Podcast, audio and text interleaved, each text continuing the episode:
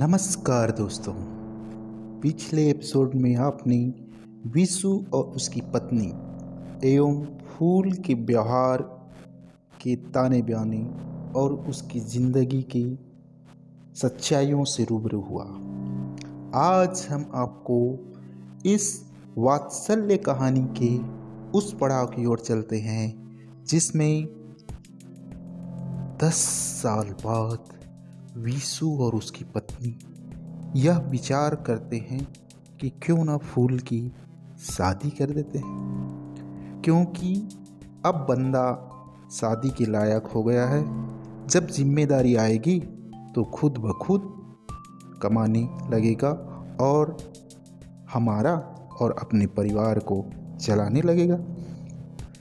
लेकिन वक्त की आंधी ने ऐसी करवट ली कि जैसे ही फूल की शादी हुई, उसकी पत्नी उसके निकम्मेपन के कारण और उसकी प्रताड़ना से तंग आकर वह घर छोड़कर चली गई और फूल की ज़िंदगी पुनः सूनापन और तन्हाई में बीतने लगा।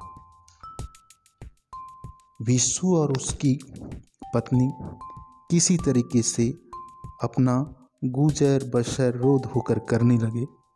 फिर फूल की दूसरी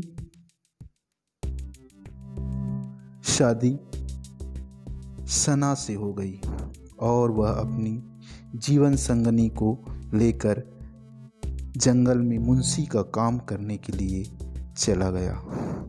जंगल में ही सना गर्भवती हो गई और उसे अधिक दुलार करने लगा।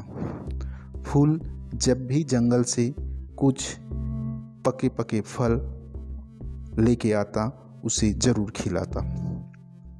लेकिन एक दिन जंगल में उसके ठेकेदार के द्वारा केवल उन्हें गेहूँ ही उपलब्ध होता था जिससे के आटे से ही वह अपना उदर पूर्ति करते थे। और चावल नहीं मिलता था। एक दिन सना का चावल खाने का मन हुआ।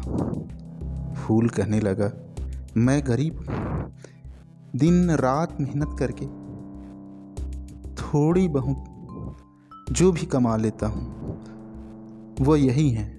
मैं चावल कहाँ से लाऊं? तुझे तो किसी बड़े रईस की चावल वाले सेठ से शादी करना था।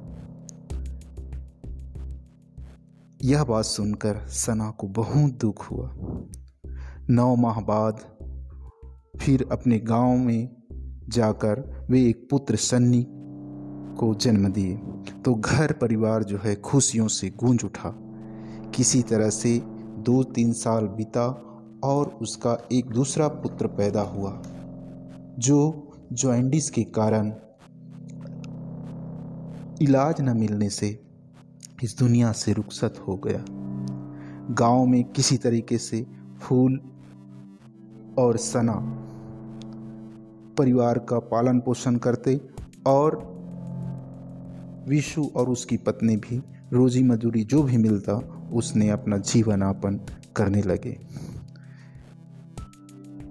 कुछ दिनों के बाद फिर वह गर्भवती हो गई और उसका तीसरा पुत्र बन्नी पैदा हुआ, जिसके पैदा होते ही सना को एक ऐसी बीमारी, स्तन कैंसर ने घेर लिया।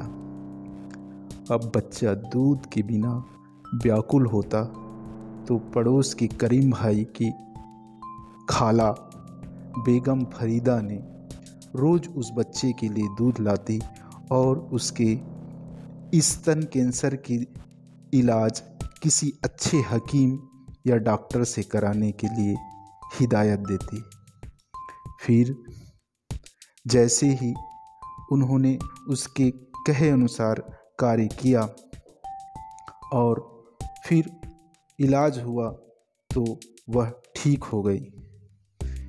रात दिन की भूखमरी और गरीबी से तंग आकर फूल और सना ने सोचा क्यों न शहर जाकर रोज़गार करते और अपनी इस गरीबी को और विशु और माता जी की जो लाचारी है, उसे दूर करते। फूल और सना, भोलापुर शहर की ओर अपनी बड़ी दीदी के पास जाने के लिए तैयार हो गए।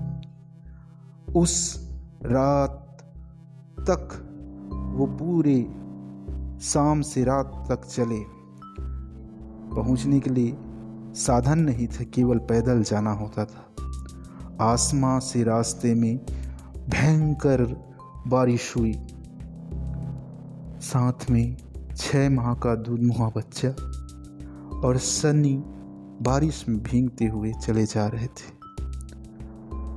फिर भी फूल इस गम और दुख में भी यही गीत गा रहे थे।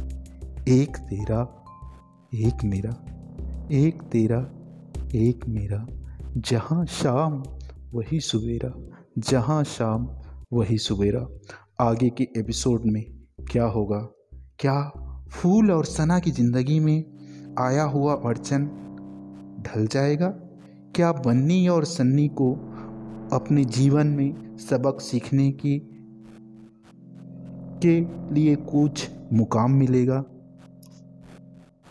आगे की एपिसोड में देखिए।